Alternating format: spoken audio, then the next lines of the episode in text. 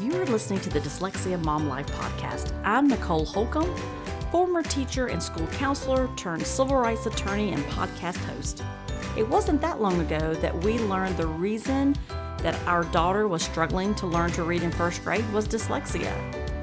Fast forward 4 years past many hours of research and collaborating with experts in the field of dyslexia, now I'm sharing the lessons I have learned that took me from being an overwhelmed mom who didn't understand dyslexia to a go-to mom who is helping hundreds of moms each week through education and collaboration. I created the Dyslexia Mom Life podcast to give you simple, actionable, step-by-step strategies and hacks to help you do the same. If you're feeling alone and lost on your parenting dyslexia journey and you're looking to find a mom who gets it, you're in the right place. Let's jump in and get started. Hey friend, you are listening to episode 120. I am so glad that you're here because today we are going to talk a little bit more about how to just release it. Yeah, you're going to love it. So hang in there. You're going to love this episode. Episode 119, we talked about a conversation I had with a mom here recently who was just kind of starting her journey and finding out that her child was struggling to learn to read. And I wanted to bring this back up again because I know you are either been there or you're there now, and you may come back there if you've passed this point. But it's the point where you start thinking about all the things that you feel like you missed. And I just remember this mom saying to me, you know, the school asked me to read and do activities and to read like 20 minutes a night, which is pretty much recommended reading for children. She said, and, you know, we've not been doing it. I had not done it. And, you know, and more or less shame and blame, right? That her child was struggling to read, and she felt all the guilt of the fact that it had to be connected to the fact that they didn't do a lot of reading at home every night, right? But I'm going to tell you right now, it's not your fault. Did you hear me? It's not your fault. And I want you to release it. Oh, that's a hard one. I'm going to tell you, years later, it's a hard one. It still comes up for me. Because let me just say out loud, you are going to think back about pre-K. And you're going to think back about kindergarten, and you're going to think about last week, and you're going to think about the things you said to your child when you didn't know they were dyslexic and why were they not doing what they needed to do, right? You're going to think back about those hard conversations, and you're going to think back about things that you've said. And more importantly, you're going to think back about the things that you didn't do. Again, it's not your fault. We have to release that. You have to release that. You have to release that blame and shame. It's hard, people. It is not easy. But what I want you to hear is that, you know, the just doing the 20 minutes of reading every night is not going to remediate your dyslexic. Okay, so let me just say that out loud. Some people are going to be like, oh, don't read. I didn't say that. Yes, you're going to read with your child. And let me just do a little sidebar on that. I've talked about this a couple of different times. So in the book, Overcoming Dyslexia, Dr. Sally Shaywitz talks about reading and time spent reading each day. So I'm going to give you this quick little visual to think about. She says that her research indicates that for children who read less than 1 minute a day, they are exposed to 8,000 words per year. For kids who read on average 4.6 minutes a day, over a span of a year, they have encountered 282,000 words. And children who read 20 minutes a night, they are exposed to 1.8 million words per year. So we have less than a minute, almost 5 minutes, and then we have 20 minutes. And the amount of words and vocabulary our kids are exposed to is amazing because it goes from 8,000 to 1.8 million. But you know what? She didn't stop it there. Then she took it and put it on a chart in the book, and it talks about reading test scores, and it talks about the correlation of the reading test scores the percentiles, to the amount and time of reading a child spends. So a child that spends less than a minute reading a day would score, she said, on average, about 10% in their reading scores, their test scores. So when you think about that, she's looking at where they're falling as far as the percentile of readers and being on grade level. Now, she said that with the others, so let me go back and talk about that just one more minute. So Dr. Shaywitz is talking about that our readers that are what she characterizes our poorest readers, they fall in that 10% category, that 10% percentile, when they have read less than a minute or day, all right? And they would require 1 year to read what the best readers can read in 2 days. Wow, that's impactful. So, but then if you jump to the next one, let's say about 5 minutes a day, right? Those students are exposed to 282,000 words, and they're scoring at the 50th percentile in reading. But it may not be a surprise to you that children that are reading consistently 20 minutes a day for the year, and yeah, I get it, not everybody's going to do that, but that's our goal, 1.8 million words per year, and those children are scoring at the 90th percentile. That's, yeah.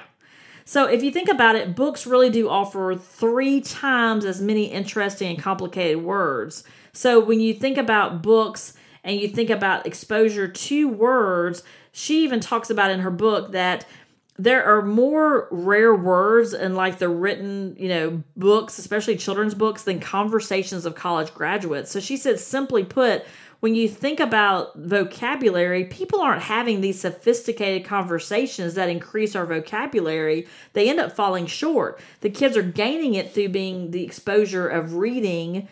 That's where they're getting the most for that. And I think about it now, especially the generation that our kids are living in and the shortness of conversations and relying more on digital and texting and things like that and quick, messages.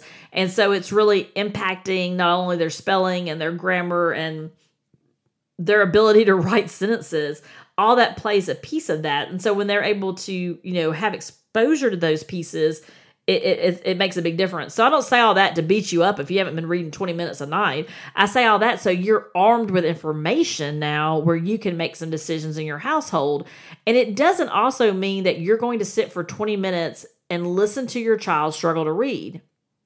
It could be that you sit beside each other and you read together. Maybe you read 2 pages and then she reads 2 sentences, right? Like, you got to figure out where they are, but let them start having some success. It might be, even now, sometimes my daughter will be like, I'll read a page, you read a page. Like, we'll just kind of take turns because sometimes she gets fatigued from reading. So it just, you got to figure out where to start. But, Shaywitz makes the case for, based on the evidence she looked at, based on the amount of time a child reads at home or has exposure to reading at home, really does impact them in a positive way. But I do say that is a good practice, but don't beat yourself up over it, okay? And again, it is not your fault that your child is struggling to read. And we have to release that. If you've been at Dyslexia Mom Life for even a minute and you've started doing your research for dyslexia, you already know there are specific things to watch for. And you already know that dyslexia is hereditary. So the fact that, you're reading with your child does help them, but it doesn't remediate the dyslexia by itself. They still need an intervention there. So you may be thinking, okay, yeah, fine. Yeah, I'm going to try to let this go. I am completely serious. I want you to hear me. I want you to stop beating yourself up. I get it. I do. And you're going to have days where you do that. But you got to get to a point where you realize it is not your fault and you have to release that. And how do you do that? There are lots of ways you can do that. Some people just cold turkey say, yeah, I'm just not going to deal with that anymore. The reality is most of us, we care about our kids. We care about their futures. And so, you know, even years later, things may pop back up and you're like, oh. And then even for us, like now years later, our daughter tells us things that she remembers from kindergarten, first grade that she didn't tell me then. And so then I'm like, oh, you know, that's specifically about her reading and how she felt about it. So a couple of things you could do is if you like to write, if you like to journal, sometimes it's good just to get those thoughts out of your brain and have a place to write them. And then you can look at them and decide, is that a rational thought? You know, if your child was struggling, has always struggled with completing assignments and it's taken them a really long time, you know, don't beat yourself up that, oh, I didn't do anything about that right that very moment, right? You got to learn your child and they've got to see what they can and can't do. And they've got to have some failures along the way to figure out, you know, what kind of student they are and where they need help. Another piece, though, I know I've got a lot of friends who exercise, like going for a run or weightlifting or whatever they're doing. You know, maybe they're doing, I don't know why Ironman came to thought. That's weird. So I don't know. I mean, whatever you do, if you know, you've got, I guess, let me give you a couple more examples, then I'll come back to that. Maybe you need to talk to someone. Like I said before, sometimes just talking it out and having a conversation with someone that gets it can help you get clarity and can help you release it. Because once you realize, wow, you know, yeah, I did this, my child did the same thing. Once you realize that you are not the only mom that, quote, missed something, right? Like, we are all on the same page. We are all in the same boat together. There are signs that we know now that we didn't know then to watch for.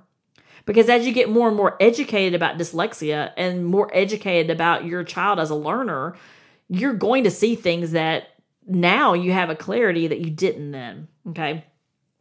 And talking that through helps. At least it does if that's how you process. You know, for some people, they just like to do quieter things. They like to just have time to meditate, to really think it through. Some people through prayer really helps. You have to figure out, you know, how do you best deal with pieces that are pieces of struggle for you in your life? And whatever you do that works, do it now so that you can completely forget it. Well, you won't ever completely forget it because as you talk to others, it'll come back up again and you'll be like, yeah, I missed that sign too. But, you know, once you embrace it and you're like, yep, that happened, but now we got a plan and we're moving forward. You know, you don't want to spend all your time in the self-pity and beating yourself up because you're not going to get anywhere at the end of the day doing that. So, you know, even if you're in a situation where family or educators or others are, you know, saying things that have you give the impression that you did something wrong, you should have read more with your child, you should have done this or that, you know, it's not your fault. You were here listening to the podcast, so you are obviously wanting to take some positive steps toward helping your child become a better reader and hopefully be remediated through this dyslexia. You want your child to be successful, or you would not still be listening today, right? So I want you to release it. It's not your fault. And, you know, I bet there is someone else that needs to hear this message. So if you will hit the share button on the podcast episode you're listening to and share it, you can text it to someone, you can email it to someone, you can send it to, you know, a group on social, you know, whatever. You know, if you're trying to do it on Instagram, you'll probably have to take a screenshot and then share it over there. But I want you to know that you have resources that you can share with others. And there's probably someone out there that needs to know that they've got to release the shame and the blame. And they've got to get in a perspective that they're ready to take some action. You know, what action can I take today? Where am I at today? What's the next step I can take today? You might not know way down the road what it's going to look like. But you can take little baby steps. And those little baby steps, a week later, a month later, a year later, when you look back, you're going to see all the progress that you've made as a parent and the progress your child has made. So I want you to know that you are not alone. We are here. Our community is here. And if you would like to be part of an amazing community of moms and educators and just people doing this whole dyslexia parenting thing together, I would encourage you to come over and join our private Facebook group. It's the Dyslexia Mom Life podcast community. I would love to see you in there. We have lots and lots of supportive moms. And anytime someone shares something, many people jump in even before I see it. It's a very supportive community. And I think you will really enjoy being over there. Go out and have an amazing day. And remember, you got this.